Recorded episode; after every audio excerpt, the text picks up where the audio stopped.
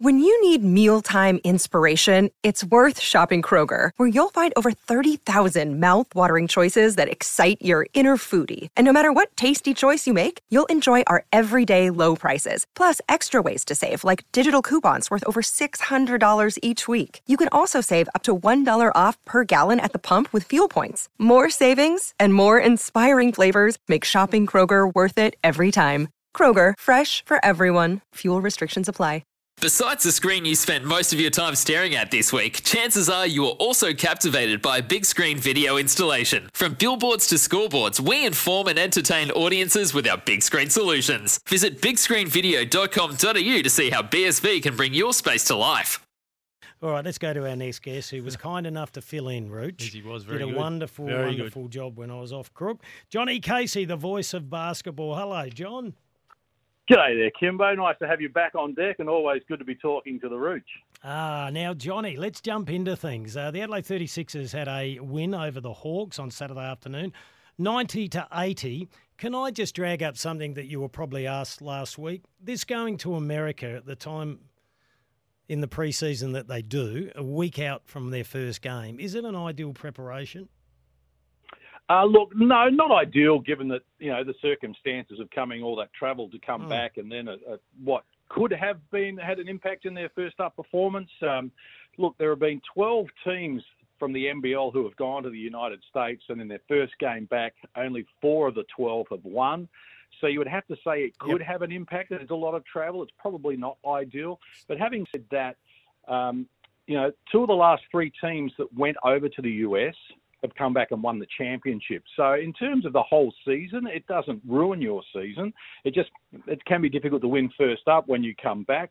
Um, but I think that would be using it as an excuse really because Tasmania were just far too good for the 36ers in their opening night game on Thursday, and they proved that by beating Melbourne United yesterday in Melbourne. And Tassie, their coach Scott Roth is the reigning coach of the year for a reason. He is the best coach in the NBL right now. I knew you'd have an answer case, but I, I think the same thing happened last year and the year before. So that's why I wanted to ask the question. But you had all the statistical information as on- we knew you Well, would. you know, On the other Uh, side, but you John. know, it's interesting. Um, can I just add to Yeah. that? Because it's interesting. I called a game on Saturday with Adam Gibson and Pete Hawley, who had both been in that situation. Adam Gibson with Brisbane a couple of years ago, Mhm. and Pete Hawley with Melbourne United.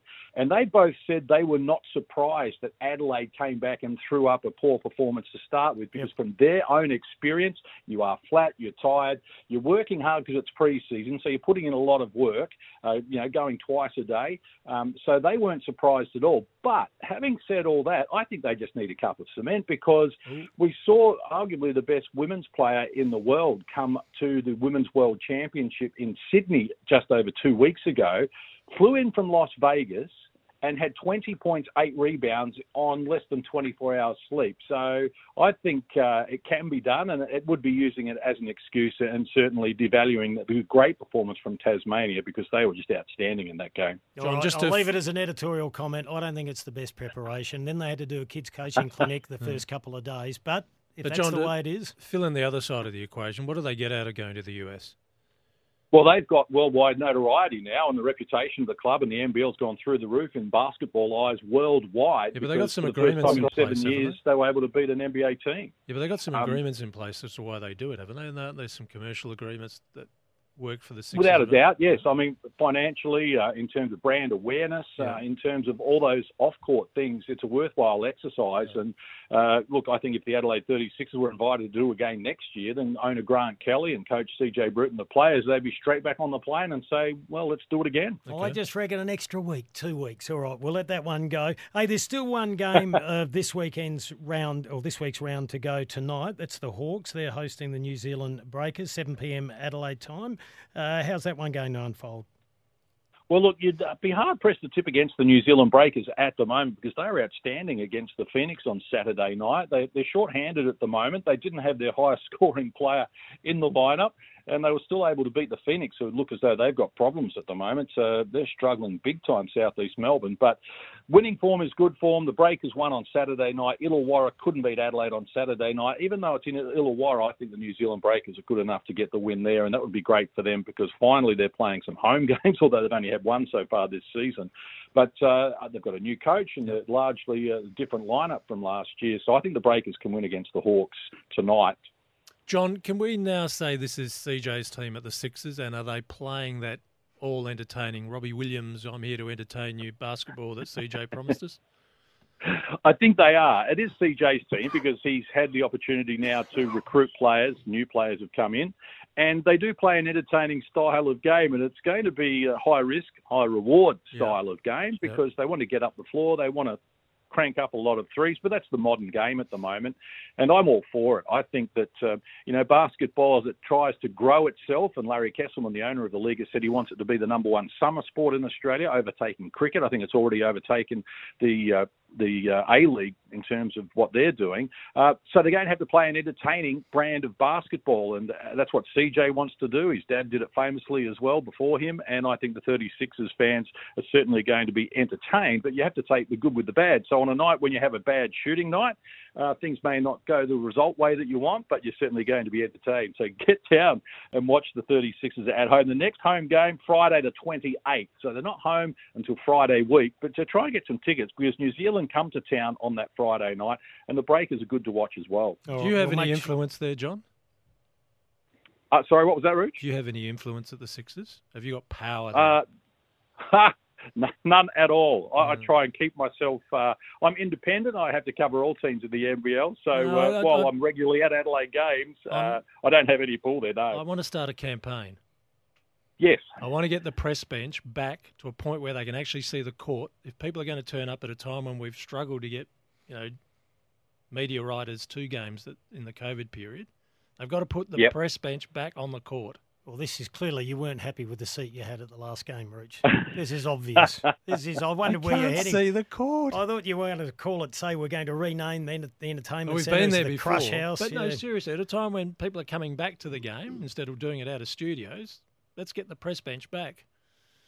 Well, look, I hear what you're saying, Rooch, but unfortunately, circumstances in this day and age uh, don't allow that. You should the scoring bench there. I'm not quite sure what half the people do, but there's a very long scorers bench, and they all have important roles. Mm. Radio are now courtside. We do have a position for TV courtside as well, but um, I think you know where if I, if I'm right in saying where these uh, the media bench was uh, on Thursday night, the night I was there, uh, not a great view, but still a view of the court. Reg, could you ring him up in private to ask a question like that? That interested five people, five at best. We'll get some action. We'll get some right, action. Let's talk about something that makes a bit more sense. The uh, finals format for 22-23. Yes. They've introduced the wild card.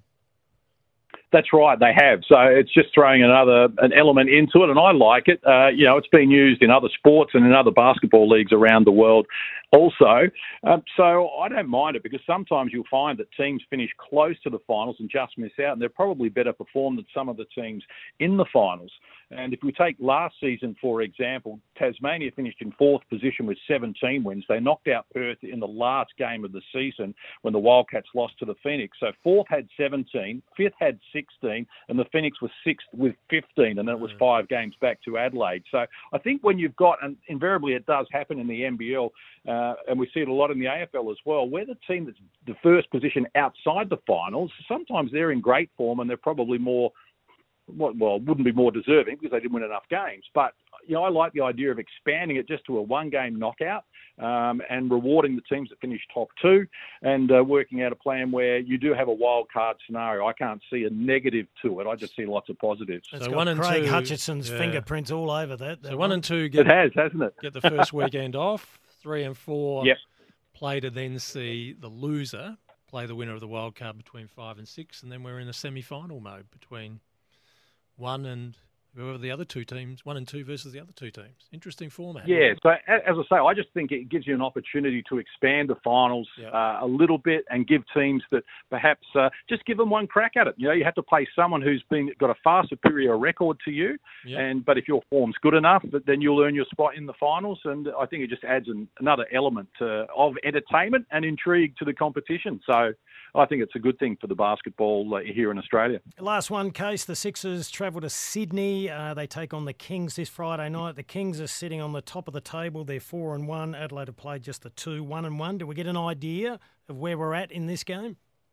Oh, look, I think Adelaide can win the game. Uh, Paul Smith, the owner of the Sydney Kings, is very outspoken, is already revving up proceedings, and uh, he's been uh, taking a couple of shots at the Adelaide 36ers and saying, oh, here's the great team I hear that beat the Phoenix Suns. The Golden State Warriors are coming to Sydney. Oh, we all better get excited. Here they come. You know, he's really talking it up. He's quite a showman, and he does a good job of it. So there's a little bit of spice involved, and uh, I think that's only going to make the 36ers hungrier to win because, you know, Sydney have been uh, one of the best teams in the competition for a while, and they have a great roster.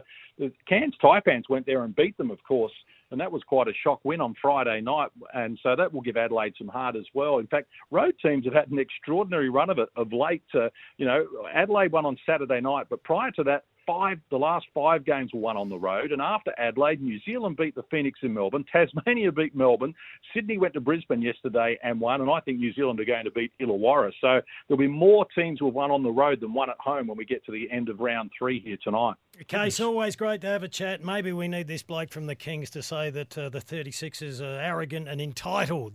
That might get it all revved. Appreciate your time, Well, Johnny. Mate, all good fun and uh, always enjoy chatting with you on the Rooch. So Thanks, uh, keep up the good work and ch- check us out with Bungie and Brett's at 9.30 on Sunday on We SEN. will. We have some fun there as well. We will. It's a great show every Sunday right here on SEN 1629. John Casey's an absolute ripper. It's Tyre Power's Big Footy Final Sale. To kick things off, you can get the power to buy three and get one free on selected Toyo passenger car and SUV tyres. Tyre Power's Big Footy Final Sale can't last. Visit tyrepower.com.au now.